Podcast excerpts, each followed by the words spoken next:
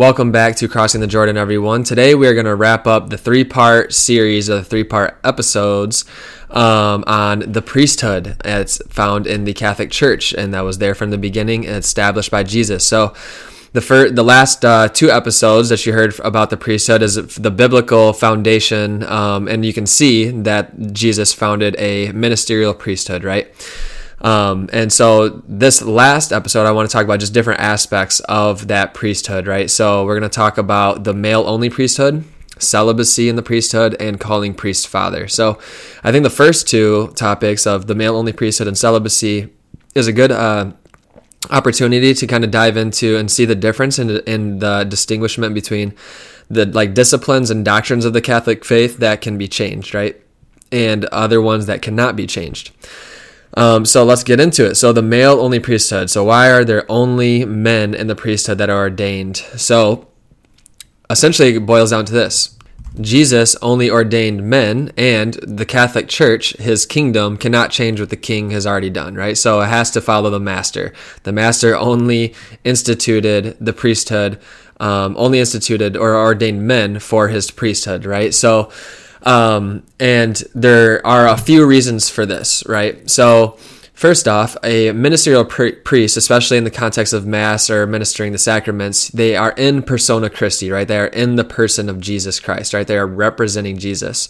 And so, all the way from the beginning, God has revealed himself in the masculine, right? So, like, God is outside of his creatures. So, he is not male or female in his essence, right? He is n- neither or. But he has always represented himself or revealed himself as he, right? So, him in the masculine. And there's a few reasons of this that we're going to get into for a second. But so, he's revealed himself as man, but then also, and most explicitly, in the person of Jesus Christ, right? So, the God man, Jesus was man. And so to and there's reasons for this. So here are a few of them. God uh, is a life giver, right? So when you look at, and this is a little bit of theology of the body, uh, but like when you look at the nature of how men and women are created, men are giving of themselves to a woman, right? So, like in the marital act uh, that happens, a man is giving, right? Where a woman is receiving, right? So she is receiving. Um, and so God is a life giver. So in his nature, he is a life giver, right? He creates and he uh, gives life. And we, as the church, are receiving, right? So Jesus, in the fulfillment of of time, Jesus, God, the Son of God, the second person of the Blessed Trinity, Trinity, took on flesh and he became man, right? And then there's this imagery right from the very beginning of Scripture and at the end of Scripture, and Jesus as the bride and the church as the bridegroom. Okay, so there's this male, Jesus, giving life to his bride, the church. And everybody that's in the part of the church, we are in this feminine act, right? Because we are the church. We are the the we are the the bride. We receive what Jesus is giving, which is life, right? So God, Jesus, uh, um, reveals Himself in a masculine way. He only ordained men and to the priesthood that we saw in the last two episodes, and they stand in persona Christi in the person of Jesus, right? So every single time you go to mass, when you perform the sacraments, we are as like the bride, right? So we are receiving what Jesus through the priest is giving, okay?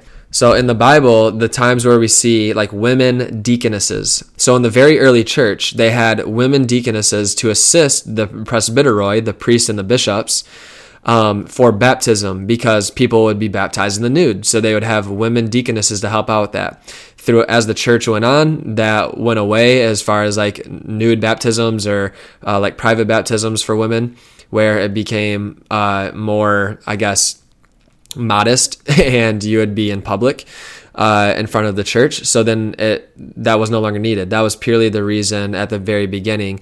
But none of this is to ever say women are inferior, right? God created both man and woman in his image and likeness. And when you see from the very beginning, woman is taken out of Adam's side. It's interesting that he doesn't take her out of like another part of his body, like lower or higher. It's from his side, right? So they're equal in the sense in their dignity and in the image and likeness of God. And but women are, and in fact, like there are women that could be better teachers, they could be better preachers, they could be better. Uh, um, I guess pastors and they'd be more understanding and they're smarter, right? And etc. But just as we said, women and men fulfill different roles, okay? And actually, nobody has lifted up the dignity and roles of women more than Jesus Christ and his church precisely because men and women are, are created in the image and likeness of God and are equal in dignity, but operate and are naturally different, right? So, as the church, we are in the feminine and we receive Jesus. He is the masculine, and so are his priests who are in persona Christi that are giving life, right? So, they are like fathers and men that, that they give life to. So, they are in persona Christi, and the church can never change what Jesus has already put uh, and established in his church, mainly the male priesthood uh, the male only priesthood, and that can never change, no matter what, even if we wanted to. Now, when it comes to celibacy in the Catholic Church, it's actually in only certain rites of the church, right? So in America, it's typically the you'll it's most prominently the Roman or the Latin rite. Okay, so this is actually a doctrine that can be changed. And actually, there's other parts of Orthodox, the Orthodox Church, and different rites of the Catholic Church where this isn't a requirement or a discipline to follow, where men uh, in the priesthood have to be celibate. But there are very, very good reasons on why they should be celibate. Okay, so uh, and it's a doctrine that could change, but we see it's preferred. And even uh, so, Jesus himself in Matthew 19 12, he says that some people make themselves eunuchs for the kingdom of God. So he's already declaring that there's going to be people in his church that make themselves eunuchs. So eunuchs are people that are celibate. Okay, so they are not in the married life and they're not going to perform the marital act and uh, St. Paul himself in 1 Corinthians 7 7, in the context of describing marriage, he says that he wishes everyone would could be like him to be celibate because then he doesn't have to worry about pleasing his wife. All he has to worry about is pleasing God and just do whatever he wants in the sense of in his ministry to completely give of himself to God and spreading the gospel. And no, we're all called to do that, but it's different, right? Because when in a marriage, we are supposed to reflect the love of Jesus. So uh, in Ephesians 5, Jesus or uh, St. Paul refers to a marriage like the church uh, and Jesus relationship. And what did Jesus do? He died for the church, and the church submits to Jesus. And so a, a man and a woman are supposed to reflect that a complete giving of, of of themselves, right? A holding nothing back because Jesus held nothing back from his church, right? And that's one reason why the church would say uh, any form of contraception is not the proper way to express love because that's not expressing Jesus' love. And that's one of many reasons, but I will talk about that in another episode. But, anyways, so St. Paul wishes everyone could be like him, which is celibate. And so, why would this be though? One reason is because it reflects Jesus to his only spouse, the church, more perfectly. Because Jesus wasn't married, and the church is his only bride. So a priest is standing in persona Christi, and his bride is the church, right? So he is dedicated to the church. He only has one obligation to to uh, um, be under the church and to serve the church and the body of Christ and building up the body of Christ and pastoring and leading people to Jesus, right? So parish, the term parish literally means like pilgrims, right? So uh, a priest can be a pastor at a church or a parish because we're all pilgrims and they're supposed to be leading us, right? That's where the term pastor comes from, is to pastor Jesus's sheep. And if anybody knows any priests, especially diocesan priests, where they typically are pastors of a church or a congregation or a community and they lead them, they typically only have one day off, and that's still one, that's still uh, that day. They have to be ready whenever when people need them. They are constantly going from from funeral to a marriage to baptism to um, ministering the sacraments, visiting the sick, visiting the people that can not go home, people that are dying, that are just getting random calls in the middle of the night. They are on the go all the time. And there is absolutely no way to serve both a family and a parish, right? So there would be conflicting things. There wouldn't be a healthy family life, and it definitely wouldn't uh, be healthy for the church, right? So because this is not a another job, this is their vocation. This is exact. This is what they do twenty four seven. They're never a priest Monday through Saturday, and then they're just chilling on Sunday. No, they're a priest forever. When they're ordained a priest, there is a uh, a permanent mark on their soul that they are a priest forever, no matter what happens after that. And so they are serving Jesus' church to the fullest. And uh, and another reason for this is all all consecration. So uh, all consecrated people. So priesthood or religious life. So nuns or um, other religious brothers or religious sisters and the priests who are all consecrated to Jesus and His church they are supposed to reflect to us. They're supposed to remind us when we see them what is the reality of heaven, right? And Jesus tells us this in Matthew uh, Matthew 22 when the Pharisees or Sadducees ask him about this situation where this woman has a husband and the husband dies and then the brother is supposed to take up his duties and provide children for the for that woman. And the second one dies and it goes on to seven people, but neither of them ha- none of them have children and they ask, "So what happens in the day of the resurrection?"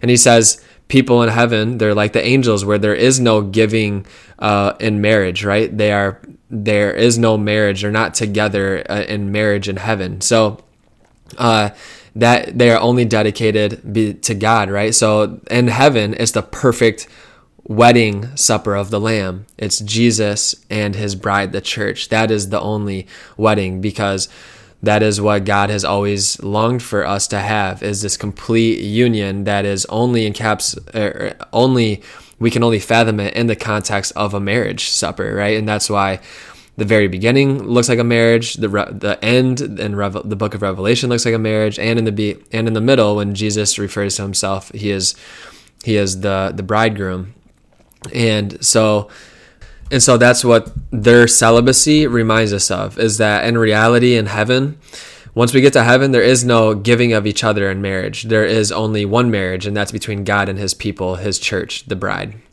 And so every single time we see a, a nun with a habit on, or a, a, sister with a habit on, or a consecrated brother, that's what is also supposed to remind us of is the reality of heaven. So that's another reason why they should, uh, for celibacy. And so um, specifically, let's talk about just celibacy in the light of the sex abuse scandal that's going on in the church right now. And this very doctrine of celibacy can be under attack because it's an, it seems like an easy uh, target to be like, well, there's the problem. We got we got men and women, uh, specifically men, trying to be celibate, and it's just not it's just not real. It's not that it's not realistic to uphold them to them standards. So that's why we have this huge sex abuse scandal. Well, let's put this into context. So, first, no matter how many people are hurt in this, one person is it's always going to be horrifically wrong for any abuse to ever happen within the church, even if it's just one person. Let's just start there. However, when you look at just the overall population of priests that have been accused of these things, it's roughly between uh, 1 and 3% are percentages that I've seen. And so even if it was 0.0001, it's too high, right? No matter what it is. However, let's just put this into context 1 to 3%. Where sex abuse and specifically uh, pedophilia is the most prominent are married men people that are sexually active. This is not a celibate issue. This is a human being issue where our entire world tells us to feed on your own desires, to feed on your own pleasures, and to go off of your impulses. And you, there's nothing you can do to help it. It's natural to want it that bad where it turns into perversion. So, sex is a complete gift from God. It is just like I, saints have said it, bishops have said it, that it's not that the, the that we say that sex isn't good or that people value it too high. No, we say actually the world doesn't value it enough and see the glory and the gift of giving of one of another to reflect the love of God, which is a complete gift of self, right? That's the ultimate gift of self, and that's what marriage is supposed to look like. And so, because of this distortion of the world, everybody it's everywhere. We see the boy scouts of america there i mean millions and millions of kids are just come out that um, there was a huge sex abuse scandal going on. And this is happening everywhere in marriages in other churches outside of the catholic church where people are married and are sexually active and yet they still act out in this way because there is this huge sexual perversion that has entered into this world and the world says that we can't control we're just basically like monsters that can't control ourselves and just to act on your impulse. But you know what? The only thing that can fix it is everybody upholding what the church actually teaches because it nobody upholds the dignity the value and the freedom of being a human human being as the church does. And so, just like every sin that ever happens, it's an offense against God. The only answer to it is following Jesus and his church because the church has the fullness of the teaching of the dignity of a human being and to live life in freedom. And that's this is what God came and gave us. He gave us life in the Holy Spirit to give us an uh, he he is the one that makes it possible to be perfect as your heavenly father is perfect. He is the one that gives us grace to defeat sin and death. It's his life and us that defeat all that crap. So if we can follow jesus um, that is where we find it is in the catholic church. So any sin whether it's from a lay person a person outside the church and specifically people that are priests or bishops when they do that the answer to it is actually just do what the church teaches. And it's when it falls apart is not following what the church teaches. So you're going to see from this, no church teaching is going to change because the church teaching is perfect on on morality and dignity of human beings. What needs to change are people uh, and their willingness to follow Jesus and um, to get their uh, desires in line with Jesus and His church. So celibacy is not the issue. Um, so I'll just leave it at that. But all right, so the last topic, let's just talk about really quick calling priest father. So, um, this when I wasn't Catholic yet, I was like right there in Matthew 23, uh, 8, Jesus says, call, call no man father. And here we are calling everybody father in the Catholic Church. So, the background for this statement goes back to the meaning of the name in Hebrew, uh, which in the name of something in Israelite literature was its essence or its nature, right? He says, Call no man father, no man teacher, no man Rabboni but then he calls everybody then we call each other father and teacher and Rabboni and if he was meaning this in a strict sense well then we're all we're all not following that that that teaching. What he's saying is that we only have one heavenly father and Jesus himself refers to Israel's patriarch as Father Abraham in Luke 16:24. So he would be going against his own teaching if he meant that literally. And then in St. Paul, he calls Abraham our father in several passages, including including Romans 4:11, and even refers to himself as the father of us all in 4:16. Abraham is the father of us all in Romans 4:16. And Paul goes on to liken himself to a father in Philippians 2:22 and 1 Thessalonians 2:11, and he tells the Corinthians, "I have become your father in Christ Jesus through the gospel." 1 Corinthians 4:15, and he speaks of Onesimus whose father I became in prison in Philippians 1:10.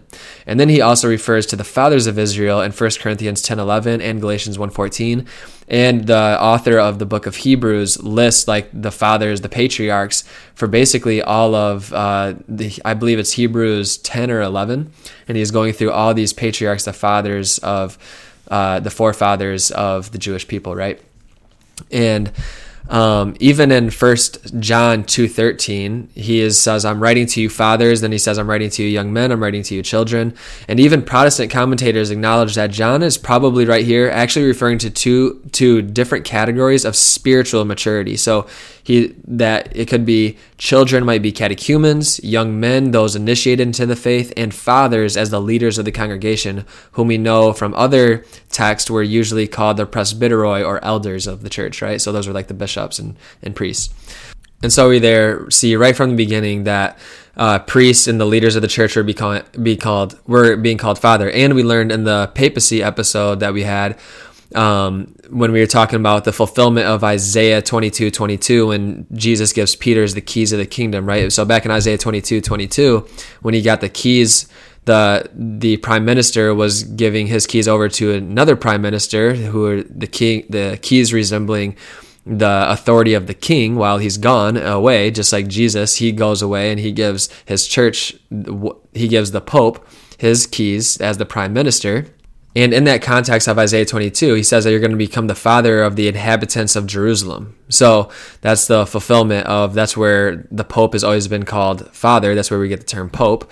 And all leaders of the church, the presbyteroi, the elders, the bishops, the priests, have all been called father from the beginning. We see that in scripture, we see that in history, we see that in um, all the way down to today. And that's why we call priest father. So I hope this entire series of the priesthood was extremely fruitful for you. Please share it with anybody that you think would benefit from this.